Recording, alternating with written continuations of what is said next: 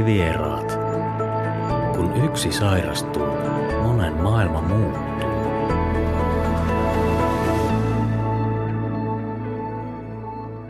Tervetuloa kuuntelemaan Mielenterveysomaiset Pirkanmaa Finfami ryn Mielivieraat podcastia. Tänään keskustellaan mielenterveyshaasteista parisuhteessa. Haastattelijana ja keskustelijana tässä toimii Finfami Pirkanmaan työntekijä Jukka Törrö ja keskustelemassa minulla on täällä mukana tänään pariskunta, josta toinen toimii meillä myös Finfamilla kokemusasiantuntijana. Ja annankin heille heti tässä puheenvuoron saavat esitellä itsensä. Joo, kiitos. Eli minä olen Juha ja tota, täällä aiemminkin Finfamin podcastissa ollut mukana ja tosiaan tähän Finfamin toimintaan tullut, tullut mukaan, saitaa olla nelisen vuotta sitten. Ja tässä tosiaan puolisoni. Joo, Juhan avovaimo. Mukava olla täällä.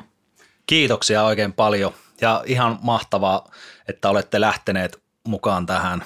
Se on rohkeaa ja se on, se on semmoista, mitä nykypäivänä tarvitaan, että saahan näistä asioista tietoa ja ihmiset osais sitten myös löytää sen tuen kaikenlaisissa tilanteissa, mitä on saatavilla.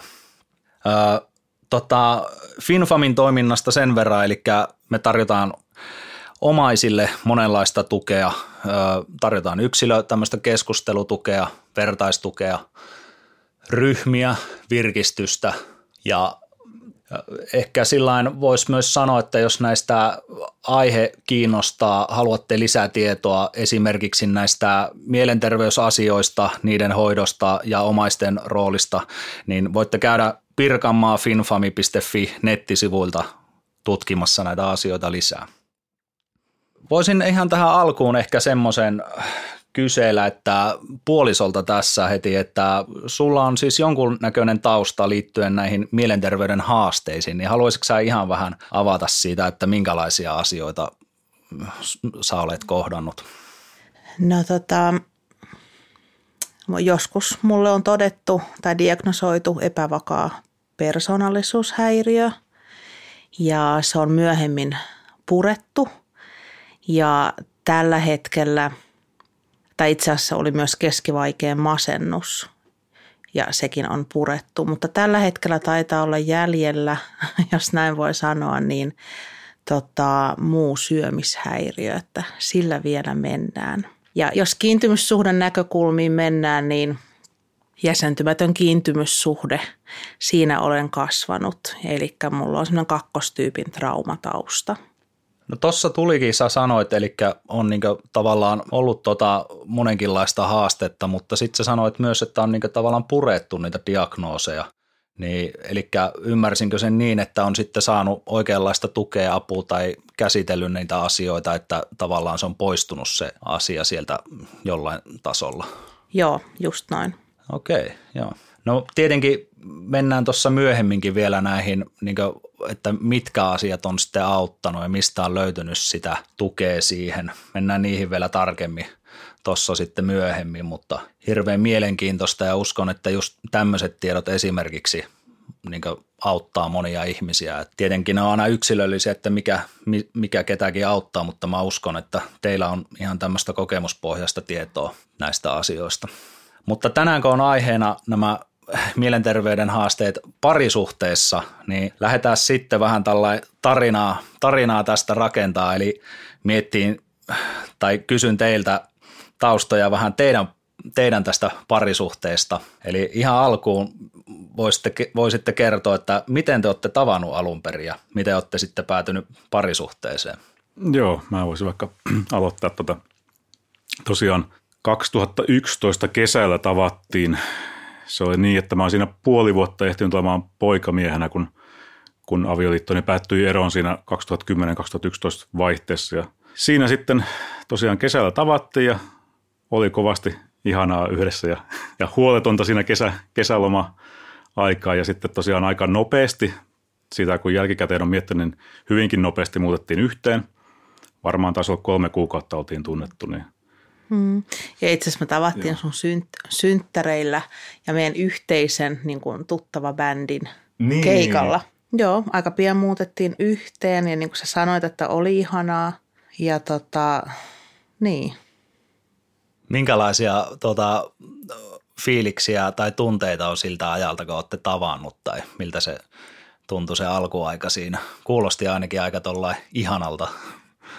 Niin, siinä on ehkä semmoinen tietty, tietty semmoinen, ehkä tuntuu epätodeltakin ajatella sillä niin kuin sitä, että tavallaan se, se alku huuma ja semmoinen mm. tapaamisen tai tavallaan se parisuhteen alkuvaihe siinä semmoista, varmasti jokaisella, jokaisella ihmisellä tietyllä tavalla on semmoista vähän, vähän niin kuin pääpilvissä mennään, niin kuin sanotaan. Mutta tota, kyllä siinä tiettyjä juttuja jo silloin oli, niin kuin mitkä rupes varsinkin jälkikäteen ajateltuna, niin olisi vähän, että hälytyskellot soi ehkä mm. jossain kohtaa. Muistaaksä mitä ne oli? No ainakin semmoisia semmoisia oli, että muistan, että jostain asioista niin oli hirmu ehdotonta tavallaan tietyissä yksityiskohdissa. Että niin kuin mä en ihan, ihan tarkkaa esimerkkiä en nyt muista, mutta voidaan kuvitella vaikka sellainen tilanne, että ihminen täyttäisi astianpesukonetta ja kaikki muu on ihan sama, miten pistää lautat ja muut, mutta sitten vaikka sanotaan joku haarukka pitää olla tietyssä kohtaa.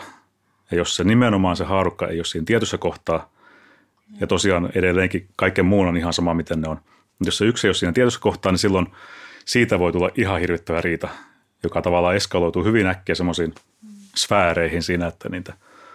Tavallaan niin kuin, jos, jos se ei olisi vieressä ja seuraisi sellaista tilannetta, niin voisi kuvitella, että jotain niin kuin, elokuvaa tehdään tai jotain vastaavaa. Mm. Niin ja, ja vielä ehkä se, että mä en itse kokenut, että siinä on mitään väärää, mm.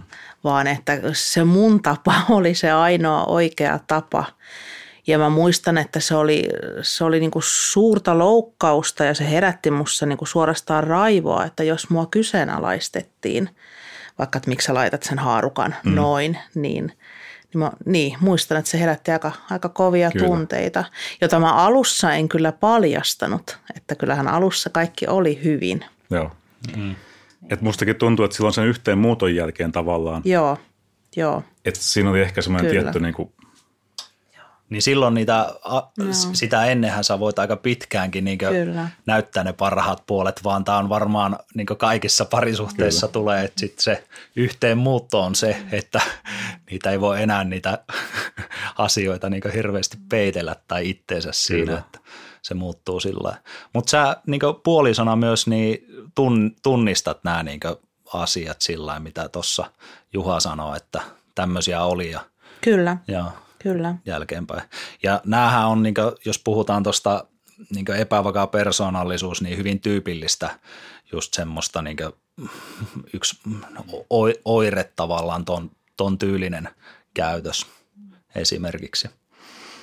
Joo, tuli siinä vielä vielä semmoinen yksi kanssa, mikä silloin herätti, herätti heti alkuun vähän ihmetystä, että tietyt keskustelut saattoi mennä semmoiseen väittelyyn – missä tuli semmoinen olo, että ihan niin kuin olisi menty jonnekin kuusivuotiaan tasolle väittelemään jostain asiasta. Ja tavallaan siinä, että kun keskustelee, itse on tätä mieltä, niin toinen on se, että no, mä voitan tämän väittelyn. Mä en edes tiennyt, että tässä on mikään väittely menossa tai mikään kilpailu. Mutta sitten niin kuin, toinen osapuoli sanoi kovasti, että, että niin kuin, no, että kyllä mä tiedän, että tämä on, tällä tämä on ja että mä voitan tämän. Että ja mä, mä, mui- niin kuin, joo, ja mä muistan, että sä sanoit joskus siis, kun tästä voitiin tai kun mä pystyin rauhallisesti tästä puhumaan, eli itsestäni, niin, tota, niin sä sanoit, että kun riideltiin, niin joskus mä menin ihan ilmeettömäksi. Joo. No mitä sä, haluatko siitä kertoa? No joo, se on oikeastaan sitten, kun kun oltiin yhteen muutettu ja mm. tosiaan alkoi semmoinen enempi niin kuin, että tavallaan kun sullahan saattoi olla jopa sellainen niin kuin päivittäin pahimmillaan mm. jotain, ainakin jostain tikusta tehtiin aina riitaa mm, sen tyyppisesti. Ja sitten jossain, jos se oikein kovaksi meni se riitely, niin tavallaan semmoinen, just niin kuin, että ei, ei saa minkäännäköistä kontaktia. Mm. Että kun yrittää puhua asioita, niin ihan niin kuin se toinen ei kuuliskaan sitä asiaa. Mm. Ja sitten just se ilmeettömyys, niin kuin sanoit, niin semmoinen tietty, niin kuin, minkä nyt jälkeenpäin ymmärtää, että se on semmoinen etäännyttäminen varmaan ollut siinä, että, että silloin, että ehkä sulla oli niin vahvoja tunnetiloja silloin, että, että se opittu tapa selvitä niistä oli sitten mennä niin kuin semmoisen suojamuurin taakse. Eli tota, siinä aika varhaisessa vaiheessa alkoi tulla niin jotain merkkejä tästä, mutta ehkä jos sillä vielä palaisin vähän taaksepäin siinä niin puolison tota, ajassa, niin missä vaiheessa sulle itselle tuli, niin kuin, tai missä vaiheessa sä oot niin itse huomannut, että joku asia on vinossa tai omalla kohdalla sillä että jotain tämmöistä on olemassa? Se oli vasta silloin, kun kun Juha rupesi ottaa asioista selvää. Okei, ja, eli se tuli vasta sen myötä. Niin joo, joo, kyllä. Että vaikka meillä on ollut Juhan kanssa parisuhteessa väkivaltaa niin, että mä oon ollut väkivaltainen, niin se on, ottaen huomioon mun taustan, se oli täysin normaalia. Ei mun tullut mieleenkään, että tämä on jotenkin väärin tai riidan, niin kuin riidan, pää, tai riidan kuumalla hetkellä näin ei voisi toimia.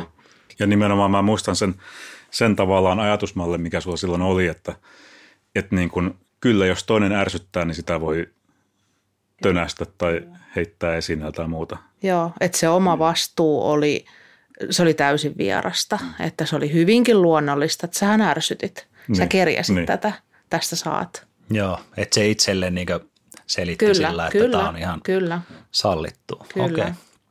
Joo.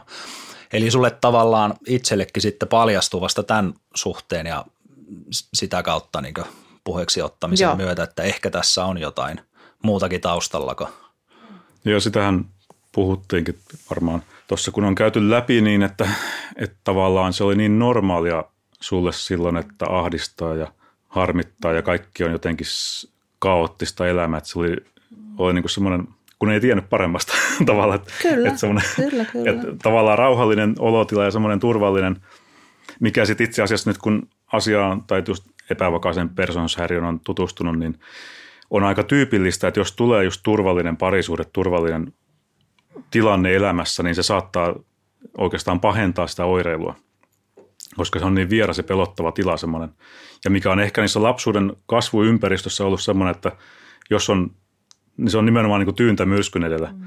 Et nyt, jos, nyt jos vaikka ne vanhemmat on rauhallisia, niin mä tiedän, että hetken päästä tapahtuu jotain tosi kamalaa.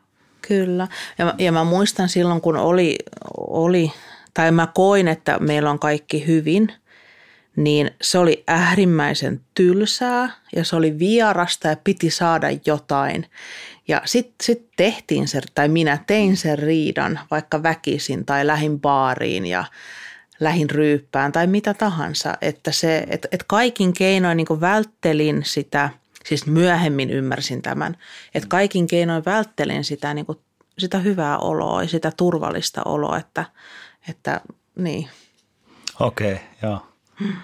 Että sehän tavallaan silloin, jos nyt mennään siihen, että miten, mm. miten sä itse havahdut tähän, että on olemassa vaihtoehtojakin sille olotilalle, niin tota, just silloin, kun ehkä ne riidat oli pahimmillaan – no se on vaikea miettiä, että missä kohtaa mm. toi pahimmillaan, mutta ehkä siinä 2012 varmaan semmoinen, oli tavallaan, alkoi olemaan oma, oma jaksaminen sen verran sitten ohuilla jo, että tota, katoin netistä, että ihan niin kuin, katoin Googlesta hakusanaa jotain taisi olla tyyli, että wife is always angry tyyppisesti, että jotain tämmöistä, tämmöistä hain. Ja sitten, sitten sieltä löytyy yllättäen jostain keskustelupalstalta, että joku siellä niin kertoo, että se on joku englanninkielinen, ja miehet keskustelivat, niin tota, joku siellä kysyi, että mikä nyt oikein on, kun hänen tyttöystävänsä on koko ajan kiukkusena. Ja sitten joku siinä heitti, että saattaa olla, että, että hänellä on epävakaa persoonallisuushäiriö, mm.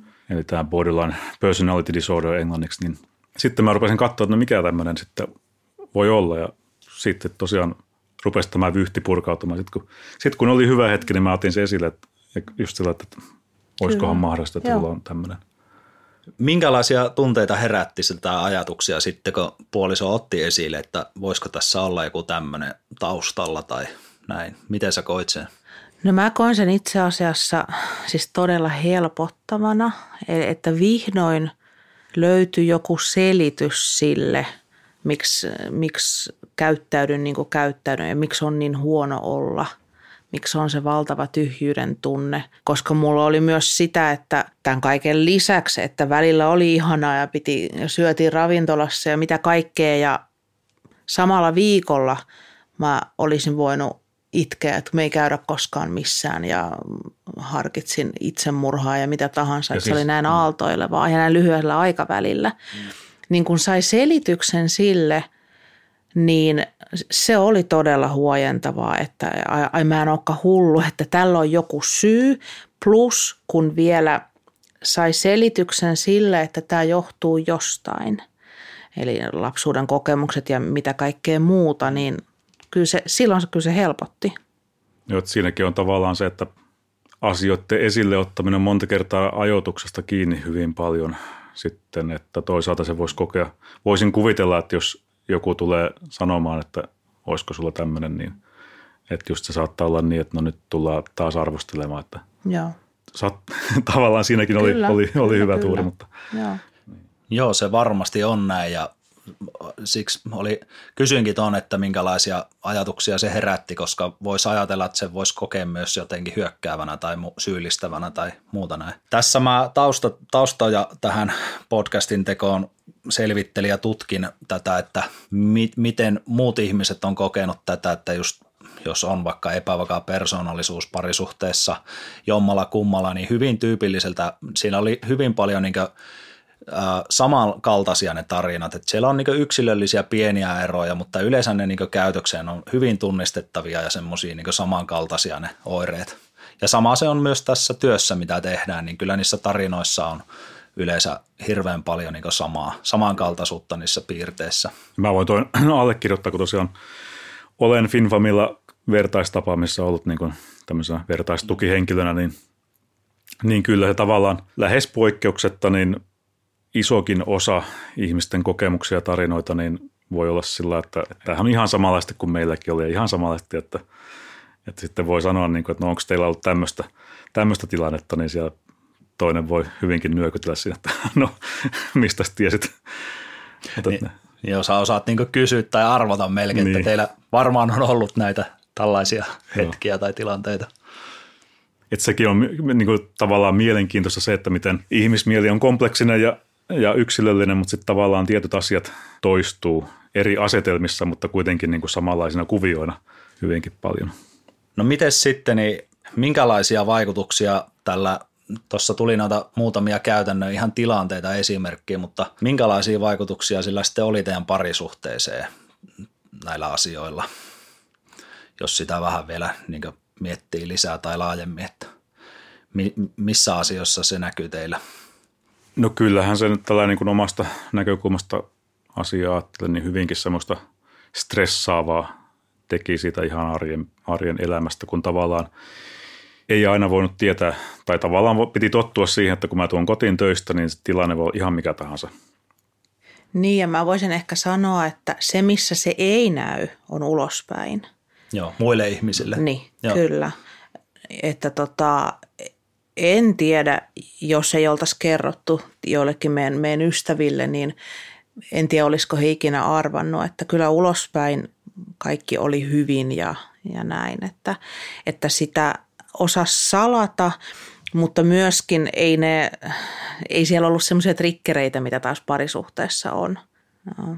Ja se varmaan myös liittyy hyvin siihen myös niin kuin opittuun selviämistapaan, että se koti on se paikka, missä asiat niin kuin ikäviä asioita tapahtuu, mutta ulkopuolella Joo. on sitten taas sillä, että siellä pystyy, pystyy käyttäytymään tavallaan niin kuin miten yhteiskunta odottaa. Mm. Eihän se välttämättä kaikilta onnistu. Kyllähän sitä tietysti niin kuin on, mm. että jos, jos on hyvin vahvoja tunnetiloja ja just epävakaa persoonallisuushäiriö, niin kyllähän se voi, voi näkyä ihan tuolla kaduilla muillekin ihmisille. Mm. Taas, että siinäkin, sekin on semmoinen tavallaan diagnoosi tai nimike, minkä alle mahtuu niin monta erilaista – erilaista ihmiskohtaloa ja kokemusta. Mutta joo, tosiaan niin kuin sanoit, se, että ei näkynyt ulospäin, niin siitä, siitäkin muistuu mieleen sellaisia tilanteita, että oli esimerkiksi hirvittävän kova riita päällä ja sitten vaikka sulla puhelin soi ja sä vastasit. Mm. Ja se oli ihan niin kuin jotain kytkintä olisi käännetty. Että ikään kuin sitä tilannetta olisi ollutkaan. Ja sitten kai joo, no heippa, no mitäs tässä, ei mitään. Joo. Ei tässä mitään ihmettä. Ja sitten tavallaan kun puhelin loppuu, niin sitten taas naks ja joo. mennään. Kyllä. Ja se oli semmoinen, mikä oli sillä, että sivuun vaan silmät pyöränä ja katsoa, että mitä, mitä tästä tapahtuu. Joo, ihan totta. Ja mä muistan myös sen, että, että kun riideltiin ja, ja mä sain sen raivon pois, niin se meni mulla ohi. Mm. Ja sitten mä ihmettelen, kun sä oot loppuillan, kun sulla se ehkä vielä jatku, kun mä olen taas jo ihan palautunut. Ne useamman että, päivänkin saattaa olla sitä. Niin, että hei, mitä, jatketaan, että kaikki on hyvin. Kun sä vasta ehkä et edes sisäistänyt, mitä tässä tapahtuu, että tämäkin oli niin kuin iso ero meillä. Ja sitten mä muistan, että semmoista, että mä haukuin sua aika paljon, että, että mitä sä nyt jostain pienestä riidasta mm. masennut tai oot surullinen. Että, että niin kuin mä en, eli se mentalisaation puute oli niin kuin aika iso, että jos mulla oli kaikki hyvin, totta kai hälläkin oli. Että sekin oli vasta myöhemmin mä opin, että hei, me ollaan kaksi erillistä ihmistä, joilla on omat tunteet ja niin edespäin. Joo, mä mietinkin, pitäisikö näitä termejä avata, kun me ollaan tavallaan niin monta vuotta yhdessäkin tätä asiaa tutkittu ja just tota, sanoit sen mentalisaatio, sitä noin kiintymyssuhteet siinä alussa että tosiaan. Mm. Että mentalisaatiohan tiivistettynä on niin sen mielen näkemisen toisessa ihmisessä, että oma mieli on erillinen kuin se toisen ihmisen mieli. Jos se toinen ihminen tekee jotain, jotain asioita, niin se tavallaan tekee niitä omasta näkökulmasta ja omien pyrkimysten takia. Ei niin, että se kohdistuisi välttämättä siihen toiseen ihmiseen. Eli just se taas nyt yhtenä tiettynä epävakauden piirteinä helposti se, että jos tyyli vaikka toisella käy vahinko kaataa jonkun maidon vaikka lattialle, niin ihminen, jolla ei ole sitä mentalisaatiokykyä, näkee se, että sä teit toinen Juman kautta ärsyttääksesi mua. Ihan niin kuin se olisi kavaan kaikki pyörisi, niin kuin sanotaan, että kaikki pyörii sen oman itsen ympärillä ja tapahtuu, että maailma on niin kuin, asioita tapahtuu minulle. Kyllä. Tyyppisesti. Ja sitten tosiaan kiintymyssuhteethan on just niitä varhaisen, varhaisen kehitysvaiheen lapsuudessa, niin niitä sen lähipiirin tai huoltajien kanssa muodostuvia hyvinkin tärkeitä. Itse asiassa tutkijoiden mukaan taitaa se ensimmäiset kolme vuotta ihan kriittisen tärkeä ja sen, siitä ne seuraavat vuodet semmoisia myös tärkeitä, mutta, mutta se sitä vähitellen sitten niin kasvun myötä muuttuu. Mutta tähän liittyy tähän tähän tota epävakaaseen persoonallisuushäiriön se, että siellä yleensä on jotain, jotain, tuota, jään, jotain niin vinksalla on ehkä niissä kiintymyssuhteissa Kyllä. sitten ollut. Taitaa olla ihan tyypillistä. Joo, mä oon semmoisen, semmoisen teorian eräältä, eräältä neurobiologian tutkijalta löytänyt, että, että jos verrataan niin kuin epävakaata persoonallisuushäiriötä ja narsistista persoonallisuushäiriötä, niin hän esitti semmoinen teorian, että siinä on tiettyihin kehitysvaiheisiin, että ihan ensimmäisenä vauva oppii ra- rauhoittumisen taidon yleensä äidiltään, mutta niin kuin huoltajaltaan. Primary caregiver, eli sieltä niin kuin ensi, ensisijaiselta hoitajaltaan. Ja tosiaan, että silloin, jos ei opi sitä rauhoittumisen taitoa, niin silloin on hyvin todennäköistä, että kehittyy aikuisella epävakaa persoonashäiriö. Ja narsistisessa persoonashäiriössä tavallaan siitä vaiheesta ollaan selvitty jokseenkin vahingoittumattomana, mutta sitten ne myöhemmät vaiheet alkaa mennä siinä vinoon. Tosiaan en ole löytänyt puolesta eikä vastaan tutkimuksia, pitääkö noin paikkansa, mutta näin se kuulostaisi toi rauhoittumisen taito mm. nimenomaan semmoiselta, mikä puuttuu. Kyllä, joo, ihan totaalisesti. En mä edes tiedä, mikä, en edes tiennyt silloin, mikä on rauhoittuminen, koska se aaltoili niin, niin paljon ne tunnetilat. Taustateorioista vielä, että sittenhän on se dialektinen käyttäytymisterapia, niin siinähän on se biososiaalinen teoria, että se lapsen herkkyys – ja ympäristö, että ne ei kohtaa. Niin ainakin kun sitä joskus lueskelin, niin täysin allekirjoitan sen. Eli miten se syystä tai toisesta ei, ei sitä lapsen herkkyyttä niin kuin nähdä tai, tai invalidoidaan tai mitätöidään tunnetiloja ja näin. Joo, niin omalla kohdalla kyllä, ajattelet, kyllä. että tämmöistä Joo, omalla kohdalla kyllä. Okei. Okay. No voitaisiin sitten ehkä mennä vähän siihen, että keskustellaan sitten siitä, että mikä teitä on sitten auttanut, mutta ehkä siitä lähdetään liikkeelle.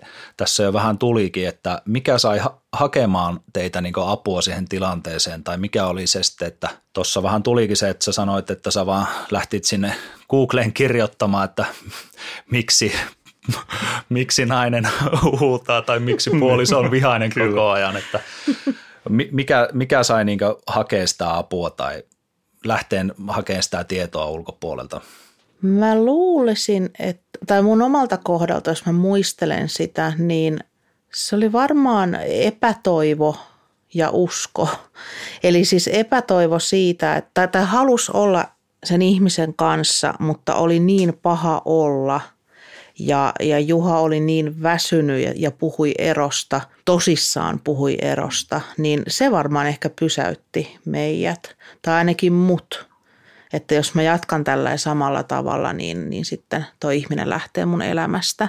Niin joo. Ja sitten ja sit ehkä yksi, mä muistan sen yksi, kun sä sanoit Juha mulle, että sullakin, eli puhuit minusta, minulle, että sullakin on oikeus olla onnellinen – niin mä muistan, että se jotenkin kolahti mu- muhun, koska mä en, en tiedä, en tiennyt silloin mielestäni, että mitä on olla onnellinen, että se tunne, tunne kehossa ja, ja onnelliset ajatukset, ne oli mulle aika vieraita. Niin se, sen mä muistan. Joo. Mikä, mikä sulla? No, nyt tällä jos ajattelee jälkikäteen asiaa, niin kyllähän se aika pitkä tie oli se avun hakemisen. Niin tosiaan se häpeä, mikä siihen liittyy ja avun hakemiseen ja tavallaan sen oman heikkouden myöntämiseen ja semmoisen, niin kuin, että nyt mä en tiedä, mitä tästä pitäisi tehdä, niin kyllä se kynnys oli hirveän iso. Ja mä muistan, että sulle se oli varsinkin tosi iso, niin kyllä. just se, se häpeä, mikä tulee ja kyllä. sitten vielä se epävakauden tuomat, niin kuin se, että kuinka, että kun siinä joutuu paljastamaan ihan itsensä tavallaan sen niin kuin vere, vereslihalle menemään, niin, niin se oli tosi, tosi hankala. Että kyllä monta kertaa muistan, että ehdotin sitä, että jos sä hakit jostain, jostain niin kuin ammattilaista apua, mutta, mm. mutta kyllä siinä vuosia, vuosia meni sitten. Joo, niin meni. Niin meni ja, ja sitten alussa, tai jotenkin ajattelin, että nyt kun mä tiedän, että, että mulla on tämmöinen, niin se oli sillä ohi, että nyt, nythän mä ikään kuin paranen, että kun mä tiedän tämän. Ja vielä niin kuin tavallaan, mikä ehkä epävakaudessa vielä entistä enemmän korostuu se, että – se ajatus siitä, että ei saa olla heikko. Mm. Ja.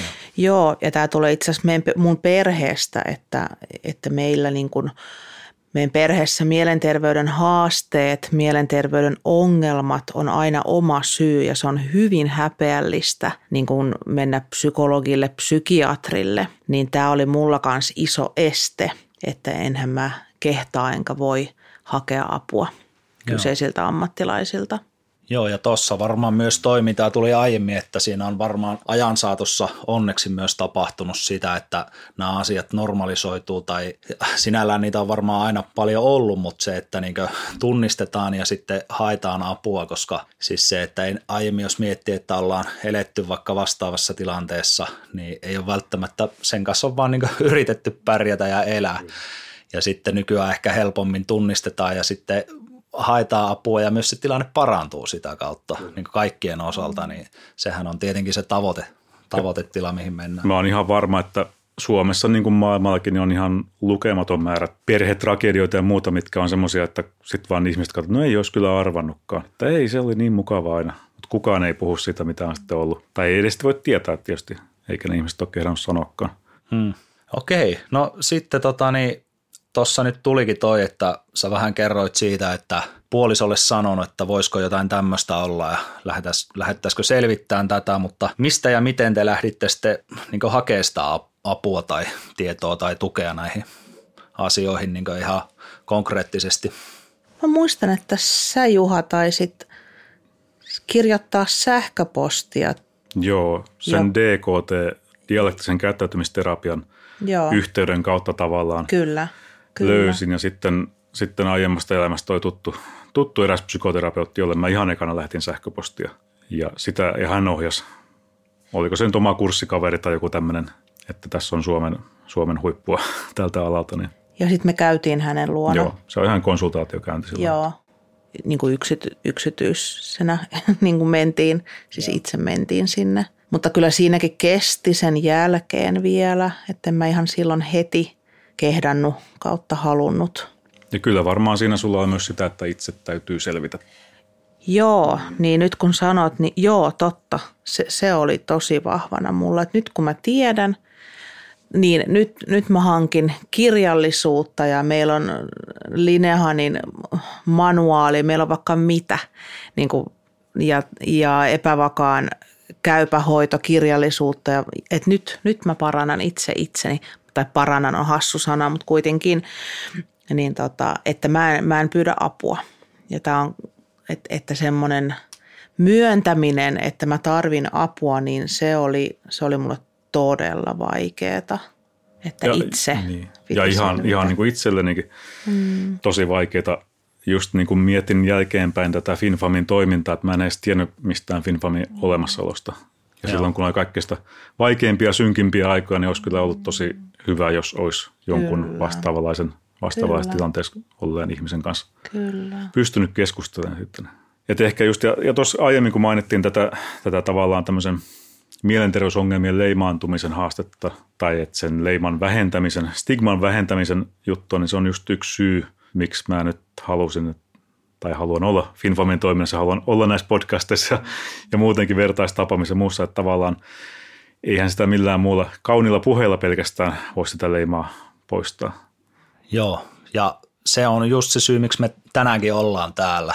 Ja sitä ei voi väheksyä sitä niin esimerkkien kautta, se, että tänne tulee ihmiset, kertoo näistä asioista, kertoo niistä haasteista, kertoo siitä, että mikä on toiminut heillä, mikä on auttanut. Se rohkaisee parhaimmalla tavalla muita ihmisiä sitten, jos tunnistaa, että saattaisi jotain tämmöistä olla tai jotain muutakin, niin se on äärimmäisen arvokasta.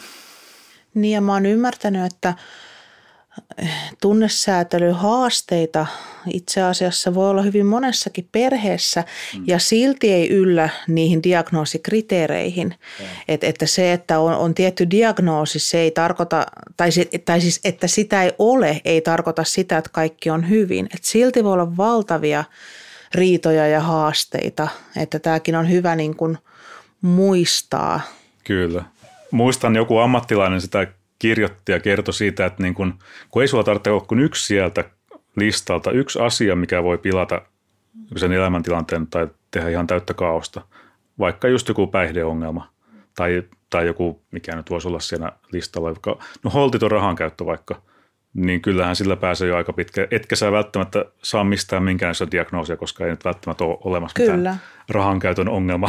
Kyllä, tai, tai impulsiivinen käyttäytyminen. Niin. Ei silläkään vielä mitään diagnoosia ei. saa ja kuinka paljon haittaa se voi tehdä perheelle. Kyllä todella tärkeä pointti oli, minkä nostit tuossa esille tuon niin meidän FinFaminkin toiminnassa, niin mehän ei olla mikään diagnoosi niin lähtöinen toimija, eli meillä toki monesti äh, näiltä omaisten niin läheis, läheisiltä löytyy semmoinen diagnoosi, mutta ei läheskään aina, ja se ei ole se avun hakemisen kriteeri, ja eikä se pidäkään olla, että toi mitä just sanoit siitä, että ei siellä tarvi ollako jonkunnäköinen haaste tai yksikin vaikka tuommoinen joku asia, niin se saattaa jo olla semmoinen, että se hankaloittaa koko perheen elämää, lasten elämää tai läheisten muutenkin. Että toi oli todella tärkeä pointti tässä niin tuoda myös esille, että se diagnoosi ei ole se, niin mikä, mikä tässä nyt on keskiössä, vaan se, että siellä on niitä haasteita, joita on hyvä sitten lähteä niin selvittää ja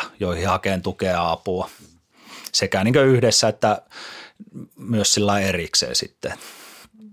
Minkälaisia teillä on sitten on ollut nämä kokemukset tässä niin avun ja tuen hakemisesta, että tässä sanoittekin tämän, että saitte jonkun oman, oman niin yhteyden kautta jonkun tämmöisen, ää, oliko tämä nyt joku terapeutti, kenen konsultaatiossa sitten kävitte? Joo, psykoterapeutti. Joo. Joo ja kouluttaja. Joo. Siis. Joo. Onko teillä ollut mu- muunlaisia sitten tämmöisiä, niin kuin, onko ollut vaikka jotain hoitokontakteja tai muuta sitten, että mitä kautta, minkälaisia kokemuksia on sitten siitä muuten ollut, tai onko teillä ylipäätänsä ollut niin muuta tämmöistä? Niin no, olihan se sun ensimmäinen diagnoosi, mitä sanoit, se keskivaikea masennus, mm. niin Joo. sieltä. Niin, että kyllä me silloin lääkärille me käytiin yhdessä. Joo Vähän paljastettiin varovasti jotain mun aggressiivisuudesta, mutta muistan, että hän ei sillä siihen tarttunut. Niin sitten se vähän jäi. Mm. mutta tota, ehkä mun oma haaste on se, että jos mä kävin ammattilaisella, vaikka lääkärillä, niin mulla oli yleensä aina kaikki hyvin – ja en, en uskaltanut, en kehdannut niin puhua näistä asioista – että tota, plus mulla on semmoinen niin tiettyjä ammattilaisia kohtaan, että mulla on mä rupean niin kuin lievästi lamaantumaan, jolloin mä en saa sanaa suustani. Mm. Ja sitten se käynti vaan päättyy, että mulla on kaikki hyvin ja mä lähden pois. Eli esimerkiksi kun mä kävin psykiatrilla ensimmäisen kerran, niin mulla oli pakko laittaa hänelle sähköpostia, jossa mä selitin mun asiani ja Juha tuli vielä mukaan. Myöhemmin mä kävin hänellä tietysti ihan, ihan yksinäni ja näin, mutta, mutta se kynnys oli ihan valtava. Ja ehkä tämä on semmoinen ammattilaisille semmoinen, eh, ehkä semmoinen korvan taakse, että jos, et, et jos vaikka asiakas tai potilas sanoo, että mulla on kaikki hyvin, niin silti sitä saa kysyä, että mitä sä tarkoitat sillä ja, ja mitä nyt haluaakaan kysyä. Mm.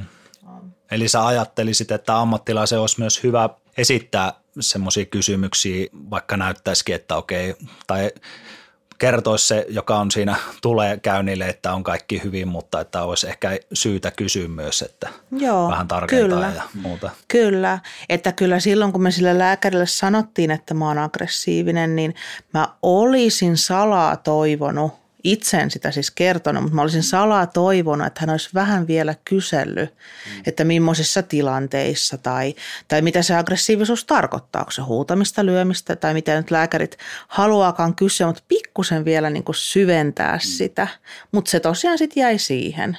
Joo ja se, se varmaan nyt kun muistaa tosiaan niin kuin vaikka jotain neuvolakäyntiä silloin, niin sama juttu tavallaan. Ja se nyt riippuu sitten tietysti siellä henkilökunnasta, mutta niin kuin osa jopa kysyy oikeita kysymyksiä, mutta sitten tavallaan ei vienyt sitä asiaa sen syvemmälle. Et lopulta, lopulta se kuitenkin se niin kuin psykiatrialle meno oli, oli sitten niin kuin ihan sun omasta aloitteesta.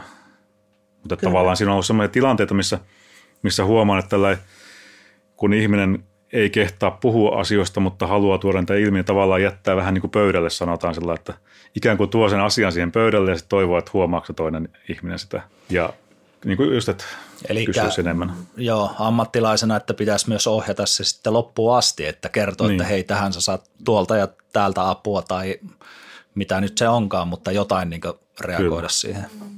Ja ymmärrän kyllä tavallaan se, nyt kun on ollut mielestäni, tai jos mä näen oman kuplani sisältä asioita, mutta toi, tämä traumainformointi ja tämän traumatietoisuuden lisääminen ammattilaisille, että ymmärtää se, että meillä kaikilla on erilaisia kokemuksia lapsuudessa ja nuoruudessa, mitkä on ohjannut meidän elämää tiettyyn, tiettyyn suuntaan meidän niin kuin kykyä kohdata toisia ihmisiä, niin tavallaan siinä, että, että se voi olla hyvinkin ja varmasti onkin, niin kuin, koska ammattilainenkin on ihminen pohjimmiltaan, eikä, eikä mikään tavallaan sen ammatin hoitamisen kone, vaan siellä on ne omat, omat kokemukset taustalla, niin tiettyjen asioiden esille ottaminen voi olla semmoinen, että ne on niin lähellä ehkä itseä tai jotenkin on oppinut semmoisen, että, että vähän just, että ei puhuta näistä asioista, että eiköhän se sitä sitten hoidu tavallaan. Että se tietyn kynnyksen ylittäminen, jotta pystyy kysymään niin kohtaamaan sen asiakkaan niin kuin inhimillisellä tasolla ja tunnetasolla. Ja tavallaan silti, ettei sitä ota liian syvälle itsensä niin, että se olisi sitten taas se uudestaan niin kuin tietyllä tavalla traumatisoiva tilanne vaan se, että pystyy niin kohtaamaan, että hei, että kuulostaa siltä, että on aika, että miten vaikka toi, kerrotko lisää niitä aggressiivisuudesta. Että. Joo. Eli tuossakin tuli toi neuvola, kun mainitsitte, eli jossain vaiheessa tuli sitten niin lapsia siinä Juh. ja siellä varmaan kyseltiin vähän sitä parisuhteesta, että miten voidaan ja jos näitä asioita tuli sitten esille siinä, että on vaikka tämmöistä ollut, niin että siihen sitten tartuttaisiin mm. oikeasti ja hoidettaisiin sitä asiaa eteenpäin.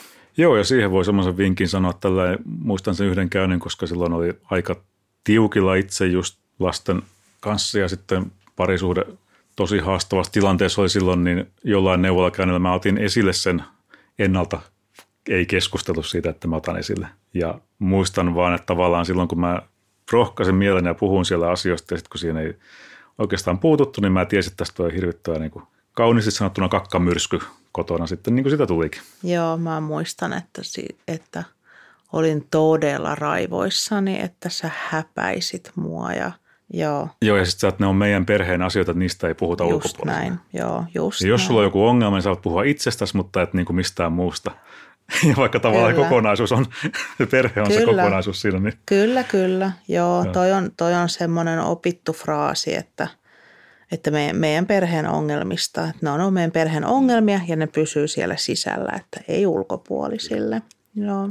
Ajatteleeko sä nyt jälkeenpäin näin, että, että hyvä, että otit esille tai että kannustaisit sillä, että ottaisi esille tollain vai miten sä itse ajattelet, kun sä oot ollut siinä tilanteessa niin toisena osapuolena, niin onko se hyvä tapa tuommoinen esimerkiksi sitten, vai olisiko se parempi, että se tulee niin kuin, että ollaan yhdessä puhuttu, vai onnistuisiko se ylipäätänsä siinä? Sitten? Niin, se on siitä kiinni, että onnistuuko se, mutta ehdottomasti kannustaisin ottamaan sen esille. Ehdottomasti näistä asioista pitää ja saa puhua. Mm, ja nyt näin jälkikäteen, niin sehän on täysin niin kuin ihmisoikeus, että sulla on lupa siihen pyytää apua ja, ja kertoa, etenkin jos on väkivaltaa perheessä, että sitten pitää sanoa ääneen. Ja tota, niin, seurauksista huolimatta. Mutta silloinkin mä muistan, että me ei sun kanssa tiedetty, tai mulle, mulle kaikki vaikka lastensuojelu tai joku, joku psykoterapia, niin ne oli mulle semmoisia isoja mörköjä, että, että jos meillä olisi joku kertonut, että ei mitään hätää, että, että me tuetaan teitä, me autetaan, tehdäänpä suunnitelma yhdessä, niin ehkä siinä olisi suhtautunut eri tavalla. Mutta siinä oli niin iso se tabu, että kun mm. me kerrotaan, niin tapahtuu pahoja asioita. Joo. Tuossa puhuttiin toisessa jaksossa just tästä lastensuojelusta, että mikä on ollut se ennakkoajatus siitä ja sitten kun ollaankin huomattu, että mitä hyvää tämä on tuonut meidän perheelle, että ei tämä olekaan mikään tämmöinen mörkö, mitä pitäisi pelätä, niin, niin. näissä on paljon, paljon tehtävää näissä asioissa, että saadaan näitä niin realistiseksi näitä asioita, että mitä ne oikeasti tarkoittaa käytännössä. Ää, Tosta tuli vielä se mieleen, että ei se varmaan pahitteeksi olisi heittää myös sitä palloa ja vastuuta vähän sinne ammattilaisten suuntaan, että jos yhtään niin haistelee, että tässä voisi olla jotain, jotain niin haasteita tässä perheessä nä, tällä pariskunnalla, että ihan rohkeasti sitten kysyisi, ottaisi esille niitä asioita, koska eihän se, se pitäisi jos ei niitä sitten siellä olekaan, niin mikä ongelma siinä sitten olisi, että kysyy niitä. Että tietenkin sen, senkin voisi joku kokea loukkaavana, että miksi sä meiltä edes kysyt tota, mutta kyllä mä ajattelisin, että hyvä, hyvä ne olisi niin vaikka olla joku ihan tämmöinen kysymyslista, minkä sä kysyt ihan poikkeuksetta Kyllä. vaikka. Ja sitten tosiaan luottaa siihen, siihen inhimilliseen intuitionsa, koska me ihmiset ollaan hyvin herkkiä silloin, kun tajutaan käyttää niin kuin myös työssä sitä tunnepuolta. Ja taas viittaan siihen neurobiologian tutkijan ja ihan niin kuin neurobiologia, että meihän niin kuin tämä tunnepuoli kehittyy ensimmäisenä ja sitten tulee tämä muu äly tulee siinä mukana sitten myöhemmin ja sitten loppujen lopuksi kaikki meidän päätöksenteko aikuisielläkin pohjimmiltaan on tunnepuolella tehtyä tietyllä tavalla se ottaa huomioon konsulttina kyllä sen logiikan, mutta tavallaan jos käyttää pelkkää logiikkaa tuossa asiakastilanteessakin, eikä luota siihen tiettyyn semmoiseen oloon, että hetki, että tässä on nyt jotain, että nyt on aika liian hyvin asiat, tai niin että tarttuu siihen. Joo, toi on muuten hyvä, liian hyvin asiat, joo. Se, se on yksi, mitä, mitä ehkä meillä olikin välillä neuvoloissa ja, ja lääkäreissä, missä kaikkialla me käytiinkin, että, että meillä on kaikki niin hyvin ja helppoa. Niin joo, toi oli hyvä pointti. Joo, niin kuin sanoitkin se, että se niin käytössä ne haasteet rajoittu sinne kotiin, että ulkopuolille, ulkopuolella pidettiin sitten kulissit mm. kunnossa mm. niin sanotusti, niin pitäisi vähän pöyhästä sitä ehkä sitten sieltä. Ja, ja sitten tuli vielä mieleen semmoinen asia, että tavallaan se perheen mukaan ottaminen siihen, tai sen kokonaisuuden järjestelmän näkeminen siinä on myös vähän haasteellista ehkä, että jos kuvittelisin, että mä olisin sanonut jotain, että mä en oikein jaksa, että nyt on vaikeita perhe, tai niin vaikeaa tämä lapsiarki, niin mä olisin ehkä sanonut jotain oppaita, miten rentoudutaan tai käyppä lenkillä. Ja, että tavallaan jos se liikaa menee niin yksilön ongelmaksi. Ja mä oon itse asiassa nähnyt työelämässä ihan samanlaista, että, että työssä jaksa myös useampi työpaikalla alkaa uupua, niin sitten nähdään kuitenkin vaan, että toi yksilö uupuu, toi yksilö uupuu. Ja tavallaan että jotainhan siinä järjestelmässä, kokonaisuudessa, yhteisössä on silloin, silloin vialla. Mm. Tuo on hyvä, kun sä toit sen esille, koska mä muistan meidän vaikeimpia aikoja – vuosia, ja vaikeampia vuosia ehkä, niin sulla rupesi tulee enemmän poissaoloja. Sä et käynyt enää työmatkoilla, koska mä en sietänyt sitä. Mulla oli ihan valtava hylkäämisen pelko. Eli mä en voinut sietää sitä, että Juha lähtee työmatkalle. Siis kolme päivää oli mulle aika iso katastrofi. Ja sen jälkeen tuli hirveitä riitoja, jos sä joskus jouduit lähteen. Että jos miettii, katsoo sun työhistoriaa, niin siinäkin näki selkeästi semmoisen, että hei, mitä, to, mitä tuolla on tapahtunut. Kyllä. Näkyy miinuksia, sä et mene tänne etkä tonne. Joo, ja sitten tulee nyt mieleen ne kaikkein tavallaan vaikeimmat ajat, kun miettii, kuinka normalisoituu semmoinen tilanne, väärällä tavalla, että ehkä silloin kun lapset oli ihan, ihan pieniä, niin saattoi olla niin, että mä heräsin ehkä joskus puoli kuuden aikaa, jotta pääsin töihin vähäksi aikaa, jotta ennen kuin kukaan herää, niin mä oon ehtinyt pari tuntia tehdä töitä ja sitten mä tuun kotiin, koska silloinhan sulla oli tosi niin kuin masentunut mm, ja olotila, niin kuin, että et välttämättä päässyt sängystä ylös. Kyllä. Ja, että mä hoidin ruokkimiset, sitten mä lähdin taas töihin Kyllä. tunti, puolitoista, pari tuntia sitten taas mm. takaisin. Ja niitä jälkikäteen miettiä, että, että ei hyvänä aikaa, miten siinä on pysynyt hengissä mm. enää. Ja yleensä siihen vielä päälle tuli se, että jos sä oot koko päivänkin makailu sängyssä ja tuolla ei ollut le- nukkunut ehkä, niin sitten illalla rupeat piristymään ja sitten tuli joku riita yöllä. Kyllä. Et pahimmillaan saattoi olla kahden kolmen aikaan, kun mä pääsen nukkumaan ja sitten puoli kuudelta ylös, niin Joo. se niin kuin tavallaan tällä, senkin kun olisi ulkopuolisena katsonut, että hei, come on, että miten sä et pysyt edes hengissä tuommoisessa tilanteessa, niin Ja itse asiassa ne riidat ajot, jos pitäisi sanoa, mihin kellonaikaan riidat ajoittui meillä, niin siis se oli aina se aamuyö. Mm. Se oli semmoinen yleisin, joo. joo, yle, yleisin must, Kyllä, musta hetki. Mutta toikin tavallaan, että se ei näkynyt töissä nyt ihan varmaan Niin. kauheasti mullakaan, että jotenkin siellä vaan pystyi sinittämään päivän. Joo, tossakin ehkä lähtee sitten vähän sitä viestiä sinne ammattilaisten suuntaan, että kysyisi siitä, että jos vaikka työterveydessä tulee jotain, puhutaan nyt vaikka isästä, jos on mies siellä, että on uupunut, niin ehkä vähän selvittää sitä muutakin elämää siellä, mitä siellä on, että olisiko siellä kysymys jostain muustakin kuin siitä, vai että hän on nyt jostain syystä uupunut, että hmm. ota vaikka unilääkkeet tosta, niin saat nukuttua. Joo, nyt tuli mieleen niin se, että onneksi mun työni on aina ollut semmoista tietokoneen vieressä istumista, että jos olisi jotain raskaita koneita vaikka käsitellyt, niin tuo on ihan valtava riski. Ja mä oon ihan varma, että tälläkin hetkellä Suomessa, maailmalla, joka paikassa on vastaavassa tilanteessa olevia ihmisiä, jotka käsittelee niitä raskaita koneitakin. Mm. Tai jotain muuta ajaa, vaikka jotain linja-autoa tämmöistä näin, missä oikeasti puhutaan ihmishengistä. Joo, eli se, että ihmiset lähti, rohkenisi itse hakea sitä mm. apua, myöntää niitä asioita, ottaa puheeksi, mutta myös ammattilaisille, että vähän niin kuin laajemmin sen yksilön ulkopuolelta Kyllä. myös selvittää sitä tilannetta, että onko siellä ehkä vaikka kotona joku haastava tilanne. Tämä on semmoinen asia, joka myös tuossa omassa työssä näkyy valitettavan usein, että se saattaa se isä vaikka ihan työterveyteen loppuulta päätyä ja sitten siellä sel- selviää se, että siellä on ollut vuosia se todella kuormittava tilanne kotona ja vastuu niin siitä kokonaisuudesta perheen pyörittämisestä isällä ja niitä ei ole missään otettu puheeksi välttämättä ja sitten kun se itse uupuu tämä mies, niin sitten tavallaan siellä se selviää tai sitä kautta lähtee se vyyhti purkautumaan. Mutta sitten jos mennään siihen, että mikä teillä on sitten niin auttanut eniten tai mit, mitkä on ollut teillä niitä toimivia keinoja, mitä te olette löytänyt tähän. Te mainitsitte tässä, tässä jo muutamia, mutta voitaisiin niistä, niistä sitten hetki keskustella. Mä luulen, että ne on myös semmoisia asioita, jotka kuulijoita kiinnostaa. Mitkä ne teidän keinot on ollut sitten erikseen ja yhdessä? No ehkä ihan ekana on se myöntäminen, että mä tarvin apua. Että vaikka mulla olisi kaiken, kaiken maailman avut tarjottu, jos mä en olisi itse siihen valmis, niin en, en usko, että, että se olisi auttanut. Eli myönsin, että tarvin apua. Ja sitten tieto, eli mielestäni aika paljon luettiin asioita Kyllä. suomeksi ja englanniksi ja katsottiin dokkareita ja TED Talkia ja näin, että m- mitä voi tehdä ja, ja tota, alan, koulu, alan niin kuin koulutuksia mä oon käynyt ihan myös itseni vuoksi. Ja tota, paljon, paljon, tota, paljon semmoisia siis keho, kehoharjoituksia, paljon myötätuntoa, miljoona toistoa, erilaisia harjoituksia, erilaisia tunnesäätelyharjoituksia.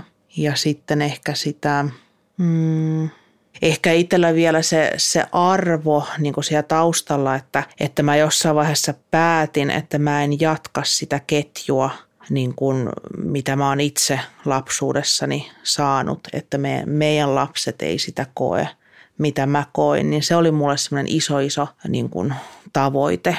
Ja semmoinen voima, mikä, mikä niin kuin sit auttoi. Se ei tarkoita sitä, että siitä hetkestä, kun mä näin päätin, niin kaikki menisi hyvin. Ei missään nimessä takapakkeja tuli ja joskus tuli aika isojakin takapakkeja, mutta silti mentiin eteenpäin. Eli tota, kehotuntemus, tieto, myöntäminen, myötätunto, lukuisia harjoituksia, lääkitys ja traumapsykoterapia ja hyvä psykiatri. Ehkä tämä, ja, ja Juha. Ja tietysti se turva, että, että sä oot jaksanut ja, ja pitänyt mua sylissä, kun mä oon itkenyt ja, ja, ja kokenut hylkäämistä ja ollut lähellä, kun, kun mulla on dissosia tai kun mulla tulee dissosiatiivinen niin kun olo, niin sä oot ymmärtänyt sen ja ollut siinä lähellä, niin mun kohdalla ehkä tämmöinen kokonaisuus, en voi sanoa yhtä asiaa, eli koko, tämä kokonaisuus aika kattava paketti oli siinä. On, onko siellä Juhala tähän Kyllä se, lisättävä? Joo. No niinhän on niitä taitoja, mitä siinä dialektisen käyttäytymisterapian mallissa on, niin se, ne taidot, mitä siinä opetellaan, niin, niin silloin joku sen kyseisen terapiamuodon löysi ja sitä luin, niin tavallaan mietin, että nämähän on semmoisia taitoja, mitä kaikkien ihmisten pitäisi oppia jossain ala-asteella. Just se tavallaan semmoinen jämäkkä, mutta ei aggressiivinen lähestyminen esimerkiksi keskustelusta jossain, kun pitää omia puoliaan elämässä ja sitten just toi rauhoittumisen oppiminen eri keinoilla kehon kautta. Että jos on tosi isot tunnetilat, niin sitten voi ottaa vaikka jääpalan käteen, niin se vähän sillä tavalla mm. fyysinen lievä kipu tavallaan rauhoittaa hermoston sillä tavalla, että pystyy mm. niin kuin sitä mieltäkin, mieltäkin vähän paremmin rauhoittamaan ja tuommoisia taitoja. En nyt sanoisi, että olisin itse ihan noita tarvinnut. Mun mielestä on semmoisia paljon niin kuin asioita, mitkä, mitkä kannattaa jokaisen nyt tämän kuunneltuansa melkein mennä. Et jos ei ole tuttu jo, niin, niin etsimään dialektisen käyttäytymisterapian taidot. Tai ylipäätänsä tunnetaidot. Niin. tunnetaidot että, että kyllä niin kuin, ja ei tarvitse kuin googlata tunnetaidot, niin niitä on aika paljon. Mutta mun tuli mieleen, että se mikä mulla oli todella tärkeää ja silmiä avaavaa oli se, että mun tunne ja mun kokemus on aina totta totta mm. ja mulla on siihen lupa ja se on täysin ok.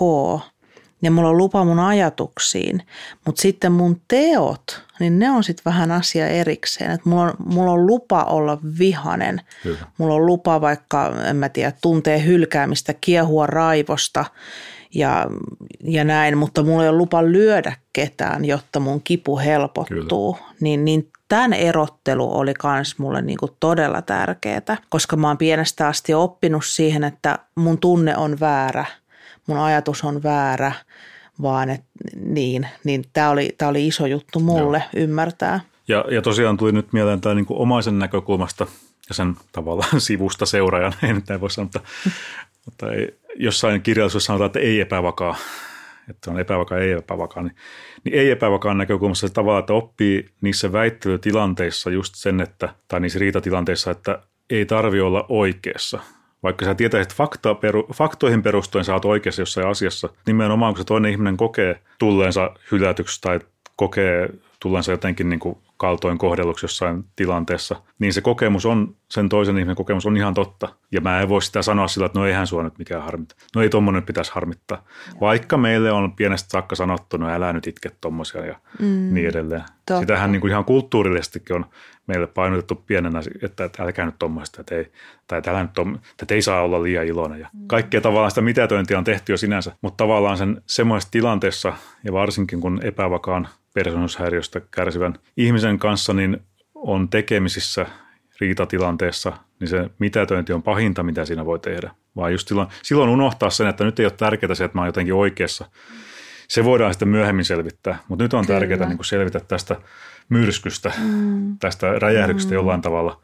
Mm. Ja sitten, Kyllä. Mutta hyvin äkkiä silti voin sanoa, että se on hirveän vaikea, vaikka sitäkin on lukenut ja koitti harjoitella, niin tavallaan se oma oma pää tulee sieltä kanssa, että no voi hitto sentään, kun toi on ja, mm. ja toihan on ihan, ihan väärin tuolla tavalla, niin kuin sanoko, tai en mä nyt tuommoista ole tarkoittanut. Mutta Niin ja sitten tuli mieleen tuosta, että se hylkääminen, se olisi voinut olla siitäkin, että, että, että kun me riidellään tai puhutaan jostain, sä menet vessaan mm. tai sä menet parvekkeelle tupakalle, mm. niin siitäkin olisi voinut olla, tai heräs mulle hirveä hylkääminen, että sä et kuuntele mua, että sä et, sä et tykkää musta ja sä et mm. välitä ja mitä kaikkea siitä. Niin, ja kun sen sanoi, niin totta kai sä olit ihan ymmälläs, että he haluavat, että mä kävin vessassa, mutta kun se kokemus oli mulle totta, totta, että mm. sinä poistuit. Se on se, mitä mä niin kuin näin. Et, et mä muistan jossain luki hyvin, että mitä ihmisen, en tiedä puhuttiinko siinä epävakaudesta niinkään, mutta mitä ihmisellä tapahtuu, kun, kun on tämmöinen tunnetila, niin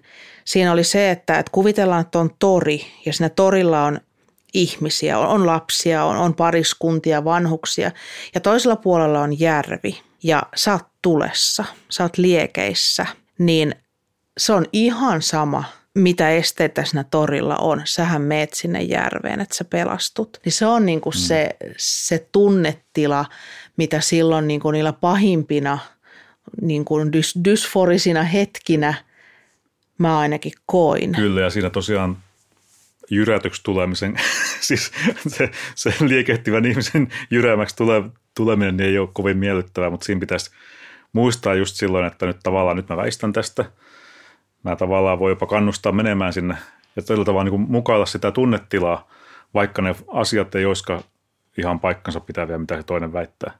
Joo. Koska ei ole helppoa. Ei ole helppoa, eikä se... Eli siis tavallaan myös hillitä sitä omaa tunnereaktiota niin, ja välttää kyllä. sitä niin kinastelua kyllä. tai sitä, että se menisi semmoiseen ja, väittelyyn. Ja se on just se, mitä mä tarkoitin sitä, että ne taidot, mitä vaikka DKTssä opetellaan tavallaan, että sitä epävakautta hoidetaan niillä, niin kyllä ne mun mielestä on semmoisia ihmisenä olemisen taitoja Joo. meille kaikille. Joo, eli tuommoiset taidot, ja, mutta samaan aikaan myös, että on jämptinissä omissa rajoissa Kyllä. ja siihen omaan hyvinvointiin liittyvissä, mm. että se on. Ja to, toi muuten nyt tuli mieleen se arvo, arvomaailma, mistä puhuit, niin, niin sekin kun jälkeenpäin, kun sitä miettinyt, miten ihmeessä sitä on, onkaan yhdessä pysytty mm. kaikissa tilanteissa, niin kyllä se ihan alusta saakka tavallaan mulla on ollut se ajatus, että mä oon kuitenkin, että ihminen ei ole kertakäyttöinen. Että se, että jollain on joku ongelma, että on se sitten mielenterveysongelma tai on se vaikka käsipoikki tai jalkapoikki, niin ei se ole semmoinen peruste, että nyt tämä on jotenkin viallinen, vaihdetaan uuteen. Vaan että kun näki sen, silloin ihan alkuvaiheessa näki että tavallaan sen semmoisen aidon, luonnollisen, luonnollisen sinut, niin sitten, mm. sitten se, se oli se kantava. Et vaikka siinä tosiaan oli niitä tilanteita, mistä täytyy miettiä, että, että nyt niin kuin ihan oman jaksamisen, että ei niin kuin, siinä ei ole mitään järkeä uhrata itsensä kuitenkaan, että ei se, se, ei, se ei kenenkään oloa paranna, niin sitten täytyy miettiä, että onko tämä nyt, meneekö tämä liian pitkälle tämä uhrautuminen vai tavallaan, niin kuin mietin, että puhuttiinkin, että jos, jos sä et olisi missään vaiheessa kokenut – tarvitsevassa apua tai, tai hakeutunut apua, niin kyllä sitten varmaan olisi jossain kohtaa tullut liian raskaaksi kyllä, olla siinä. Kyllä. Mm. Ehkä sitten voisi tuohon liittyä just kysyäkin, että mikä teillä on ollut niin sitten kaikista tämmöinen paras kokemus siihen niin tuen saamiseen tai tämmöisen tiedosaamiseen liittyen. Tuossa tuli aiemmin mulle että ainakin semmoinen kuva, että te olette hyvin paljon itse tehnyt sitä työtä ja hakenut tietoa ja tavallaan itse selvittänyt, lukenut paljon ja muuta. Mutta mikä on kaikista paras kokemus teillä ollut siitä tuen tai tiedon saamisesta? No mä itse olen ainakin iloinut siitä, kun sä pääsit siihen traumapsykoterapiaan. Mm, joo. Että niin kuin semmoinen, olen huomannut sen, miten sekin, vaikka nyt on ollut jo ennen sitä oli tavallaan tasaantunut tilanne, niin mä huomannut, että sillä päästään sinne syvälle niihin semmoisiin ihan kokemuksiin, mitkä ei välttämättä ole siellä ihan sanallisen muistin tavoitettavissa. Kyllä. Ja ehkä tämä yhdessä, että oikeasti me ollaan molemmat kiinnostuttu siitä asiasta niin, niin paljon tutkittu niin. ja selvitetty ja Kyllä. voitu keskustella. Et enem, niin, että enemmänkin mä voisin luetella niitä kirjailijoita, mistä on saanut apua. Et, ja, ja vielä se, että että ihmisiä, nämä kaksi on ollut tosi tärkeitä, mutta niitä on ollut vähemmän. Niin kuin, että niitä ammattilaisia, mikä on myös oma vastuu, että ei, ole, ei olla, en ole kehdannut sanoa, että, että ei tässä voi aina, enkä missään nimessä syytä ammattilaisia, mutta mun kohdalla ne on ollut ehkä ne kaksi, mutta enemmän on ollut sitä niin kuin tutkimuksia ja kirjallisuutta ja näin. Ja, tota, ja kun sä sanoit Juha siitä DKTstä myös, niin se on, se on todella – hyvä ollut mun, mun näkökulmasta myös, mutta ehkä semmoinen niin hermoston kautta tutustuminen ja nämä, niin ne on ehkä ollut vielä semmoinen piste iin päällä, että niiden yhdistelmä. Kyllä tavallaan, Niin. se tähän aihepiiriin dialektinen käyttäytymisterapia on ollut semmoinen, Ponnahduslauta. niin se on se Joo. yksi ovi, mikä avasi, että hei Kyllä. täältähän on kaiken näköisiä erilaisia skeematerapiaa, missä on Niin, hyvin paljon kyllä. tärkeitä juttuja. Ja mulla itselleni, kun mietin tuossa, että mitä hyvää tässä on ollut, niin, niin tästä on oikeasti avautunut semmoinen niin kuin kokonainen mielenterveyden asioiden maailma, mitä on ruvennut tutkimaan. Ja huomannut sen, että vaikka nämä tietyt terapiamuodot on kohdistettu jonkun tietyn häiriön, just näin epävakaan persoonashäiriön tai jonkun muun hoitamiseen, niin siellä puhutaan kuitenkin ihan yleisinhimillisistä asioista, mitkä, mitkä toimii ja mitä näkee päivittäin vaikka työelämässä toimivan. Jos on skeematerapiassa tiettyjä skeemoja, niin kyllähän meillä on semmoisia. Me ollaan opittu tiettyjä malleja kotoa. Niin, että niin kuin jossain hyvin länkin näet, oli kirjoittu skeematerapiasta, että, toi, että kun meillä kaikilla, kun valitettavasti kenenkään vanhemmat ei ole täydellisiä, vaikka, ja vaikka ne olisi täydellisiä, niin varmaan silloinkin se täydellisyys olisi ehkä haitallista. niin että meillä kaikilla on jonkinnäköistä traumaa, että on se, että pienellä kirjoitettuna trauma, tai on se isolla alkukirja- alkukirjaimella trauma, tai sitten kaikilla isoilla kirjaimilla trauma, niin jonkinnäköistä juttua siellä kuitenkin on, mikä vaikuttaa siihen, miten me toimitaan. Niin sen tavallaan näkeminen ja ymmärtäminen ja sen kokonaisuuden hahmottaminen on ollut semmoinen iso hyöty tästä kaikista niitä vaikeista kokemuksistakin, mitä on ollut. Ja sen itsensä, itsensä tutustumisen, oman pään toimintaan tutustuminen ja tämmöisen, niin se on, se on jotenkin niin kuin avannut silmät tämmöiselle. Joo. Tuossa aiemmin mainitsit, että jotain tiettyjä kirjoja tai kirjailijoita aiheeseen liittyen tai mitkä on sua tai teitä au- auttanut, niin tulisiko tässä joku mieleen, jota haluaisitte ehdottomasti nostaa esille tai antaa vinkiksi joku tietty teos vaikka tai tekijä? Tuleeko sillä mieleen äkkiä semmoista, mitä haluaisi tässä nostaa? No ainakin Daniel Siegel. Mm. Eli On. kirjoitetaan Siegel. Joo, että hän on, hän on niin psykoterapian saralla tehnyt semmoista uraurtavaa uraa niin kuin neuro. Se on interpersonaalisen neurobiologian niin olikin, joo. alalla. Ja itse asiassa Kyllä. tämän alan tavallaan ensimmäinen kehittäjä tai alkuun saattaja Alan Shore, kirjoitetaan A-L-L-A-N, S-C-H-O-R-E, ei mikään helpoin, helpoin nimi, niin tota, löysi hänen kirjansa oli jo vuodelta 1994, ja sitä aiemminkin hän on paljon tutkinut siihen 94 vuoden teokseen. Se oli Affect Regulation and the Origin of the Self, niin siinä tavallaan puhutaan ja tunnesäätelystä, ja, ja siitä Siegelkin on saanut sitä omaa tavallaan alkuunsa. Hän on vienyt se omaan suuntaansa, ja ilmeisesti heiltä on tulossa yhteinen kirja, oliko se ensi vuonna? Okei. Okay. Joo, ja sitten yhteinen kieli. Se, se on aika, todella tuore kirja, on se viime vuonna julkaistu. Joo, yhteinen kieli. Yhteinen kieli, joo, niin kuin traumainformoitu kohtaaminen. Joo.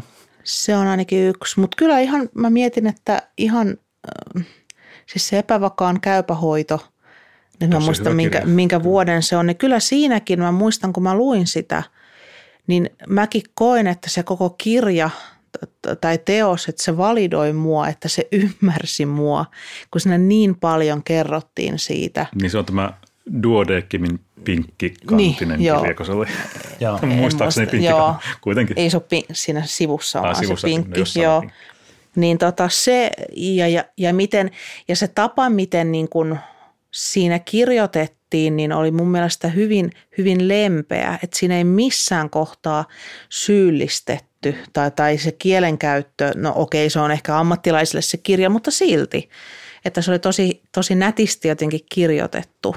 Joo, sitten itselleni yksi tärkeä omaisen näkökulmasta kirjoitettu kirja on tämä Loving Someone with Borderline Personality Disorder. Se on tämä Shari Manning on kirjoittaja. Hän on yhdessä Marshall Linehanin, joka on siis tämä dialektisen käyttäytymisterapian kehittäjä, niin hänen kanssaan tehnyt töitä ja sitten on, on kirjoittanut siitä tavallaan semmoinen omaisnäkökulmasta sen kirjan. Ja siitä on paljon tavallaan oppinut tiettyjä asioita, mitä siinä otettiin just sitä esille, miten sen toisen ihmisen kokemus on, on nimenomaan tosi ja validi, vaikka se asiat, mistä he puhuu, ei välttämättä pidä paikkaansa. Niin ja, sit, niin ja näitä Kristin Neff ja Germer, siis näitä niin kuin, mitkä itsemyötätuntoa paljon tutkii ja käyttää. Ja Brené Brown. Niin, häpeän kyllähän tutkija. näitä on.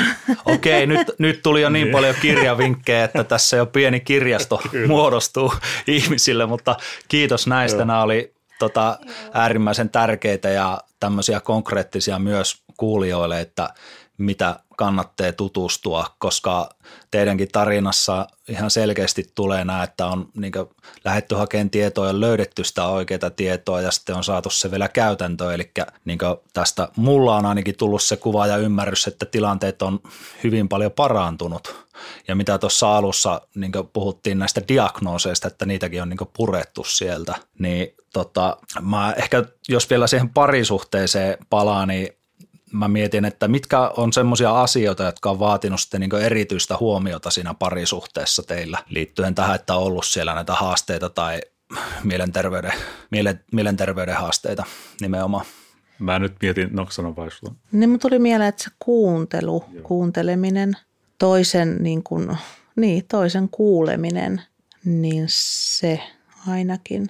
Mulla lähinnä muistui tämmöinen vinkki mieleen niin kuin siitä, että tavallaan mikä helposti tapahtuu sitten riitatilanteessa, jos toinen ihminen saa jonkun diagnoosin, niin sitten voi, se diagnoosi voi muuttua sille tavallaan niin kuin tässä tilanteessa mulle itselleni lyömäaseeksi, millä voi sitten mm. lätkästä, että kun sulla on nyt tommonen, että joo, että lakkaat nyt epävakailemasta tai jotain vastaavaa Joo. yhtä, yhtä järkevästi ja empaattisesti sanottua, mutta siis semmoista, että, että sitten tavallaan sitä, sitä se voi niin kuin Mm. Niin, että et sä näe sitä toista ihmistä sen diagnoosin kautta tai Niin. semmoisen filterin läpi myöskään. Niin, vaan. ettei käytä semmoisia juttuja sitten niin kuin silloin, kun itseä ärsyttää, niin ettei, ettei niillä ala sitten tavallaan takaisinpäin antamaan.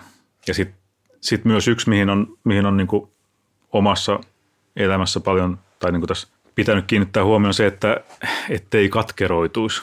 Että kun on miettinyt niitä tiettyjä kaikkein vaikeimpia aikoja, niin kyllähän ne on semmoisia hyvinkin katkeroittavia kokemuksia. Nyt toi toinen vaan makaa sängyssä eikä tee mitään. Mä niin kuin teen töitä, minkä jaksaa ja sitten kotona vielä täytyy tämmöistä, mm. tämmöistä kestää, niin tavallaan sitten kun, jos ja kun se tilanne parantuu ja niitä ei tue näitä, niitä riitoja, niin siinä voi tavallaan kallistua se vaakakuppi taas toiseen suuntaan. No nyt mä voin antaakin takaisin tästä, koska, koska mä oon kärsinyt tämmöistä vääryyttä. Et siinä on vähän se, että, että sitten täytyy niinku koittaa löytää myös itse niitä tapoja selvitä ja käsitellä niitä asioita mm. ilman, että sitten alkaa, alkaa niinku antamaan takaisin sitä pahaa oloa. Se on ihan totta. Toisaalta myös yksi syy nyt näin myöhemmin, me tiedetään siihen makoiluun oli myös se mun raudan puute. Mm, Mm, että, että, sitä, niin, niin, että sitäkään ei voida unohtaa, mutta kyllä, se on ihan totta, mitä sä sanoit. Ja mä, mä taas ajattelin myös, että mikä, ehkä mä jotenkin hyppäsin siihen just, että, että me ollaan opittu kuun, kuulemaan ja kuuntelemaan toisiamme. Ja myös sitä, että vaikka on diagnoosi, niin silti voi olla mielenterveyttä. Mm-hmm. Eli sitähän meillä on nykyään mun mielestä jopa paljon ja sitä me niin kuin vaalitaan ja sitä palautumista ja sitä olemista ja mm. stressittömyyttä no, tai, tai sen verran, mitä sit siinä on mahdollista. Niin ja se yksi, mikä kanssa tuli mieleen, tämä positiivinen tapa riidellä tai sen hyväksyminen, että voi ärsyttää, molempia voi ärsyttää toinen mielipide, mutta sitä ei tarvi eskaloida, sitä ei tarvi viedä sen pidemmälle. Se voi olla sillä tavalla niin kuin, mulla on aina jäänyt mieleen tämä ensimmäinen kerta, kun me riideltiin jostain tai mulla taisi lähteä enemmänkin, se, enemmänkin laukalle hommat siinä, niin tota, silloin sä olit se, joka keskeytti sen tilanteen ja poistuit siitä. Niin se oli mulle se niin ensimmäinen kerta, kun se tapahtui, mä olin, että mitä nyt, niin kuin, että häh? että siis, et, et ei sun kuulu olla se fiksumpi. Mutta se oli, se oli semmoinen niin mielenkiintoinen havahtuminen siihen, että, että tajuta niin kuin miten oli siihen mennessä oppinut ajattelemaan sen, että mikä ei sekään oikeasti pitänyt paikkansa ajattelemaan niin, että tavallaan no niin, nyt kun riidellään, niin se johtuu siitä, että sulla on joku asia huonosti. Ja se, että nyt tavallaan, niin kuin, mm. että se on yksi asia, mikä pitää ottaa kans, tai minkä kanssa pitää olla tarkkana, että pystyy pysymään objektiivisena myös itsensä suhteen, vaikka toisella olisi joku mielenterveysongelma, mikä mm. näkyy tiettyinä oireina, niin saatan silti olla väärässä. Ja. Ja toisaalta tuossa on paljon sitäkin, että mulla oli se, se luottamus siihen, että vaikka me riidellään, mm. niin se ei tarkoita sitä, että me erotaan tai, tai, mm. sä, tai mä hylkään, niin kuin, tai sä hylkäät mut. Että senhän takia ne riidat joskus oli niin pahoja, koska mulla oli se mielikuva, että tämä on nyt se viimeinen riita, että nyt, nyt antaa palaa täysillä, että sen, sen jälkeen me erotaan Joo. tai jotain pahaa tapahtuu. Niin kun on nyt se luottamus, että saa olla eri mieltä, saa, saa toisen naama ärsyttää, se on luonnollista ja se ei tarkoita silti mitään dramaattista. Joo. Niin, niin. Joo, ja tästä tästä tota, niin voisinkin tämmöisen tähän loppuun parisuhteen osalta kysyä vielä sen sitten, että mikä on kaikista parasta tässä teidän parisuhteessa? Hmm. Saanko vastata ensin vai haluatko? Saat, joo. joo. ja siis mun mielestä on parasta se, että, että kun me keskustellaan, niin me pystytään niin kuin tavallaan, niin kuin sanotaan, että helposti sanotaan, että on samalla aallonpituudella toisen kanssa, mutta kun silloin kun ihan oikeasti on toisen kanssa samalla aallonpituudella, pystyy puhumaan asioista, hyvinkin vaikeista asioista, hyvinkin kipeistä asioista ihan niin kuin rehellisesti ja suoraan, niin se on ihan älyttömän tärkeää ja ihan Joo. parasta kyllä, niin kuin, mitä on kyllä. kokenut. Kyllä, ja mä oon joskus miettinyt, että sillä, että mä uskallan olla sun edessä – alaston niin, niin oikeasti kuin myös henkisesti, että mä uskallan olla täysin oma itseni niin, ja, ja mulla on siinä turvallinen olla, niin, niin se, on, se on parasta. Ja se myös, että me, että me ollaan kiinnostuttu samasta asioista. Että kyllähän tämä olisi paljon haasteellisempaa, jos sua ei kiinnostaisi nämä asiat. Hmm. Ja mä en pystyisi näitä jakaan ja näin. Että kyllä se on yksi meidän iso voimavara, että me – me näistä tykätään ja, ja luetaan ja joskus luetaan ääneen ja meillä on samoja kirjoja ja alleviivataan mm. niitä yhdessä, niin tämä on ainakin yksi. Kyllä. Ja vielä tosiaan itsekin sanon, allekirjoitan toin, toin niin kuin alastomuuden siinä, alastomuuden allekirjoitan siinä mielessä, tota, että niin kuin aiemmasta elämästä oli kokemusta siitä, että kun oli semmoinen niin sanottu kulissit kunnossa parisuhde, niin ei se – siinä on koko ajan semmoinen tietty tyhjyyden tunne, että jotain, että niin kuin jotain puuttuu, mutta että sit nyt ei ole kyllä.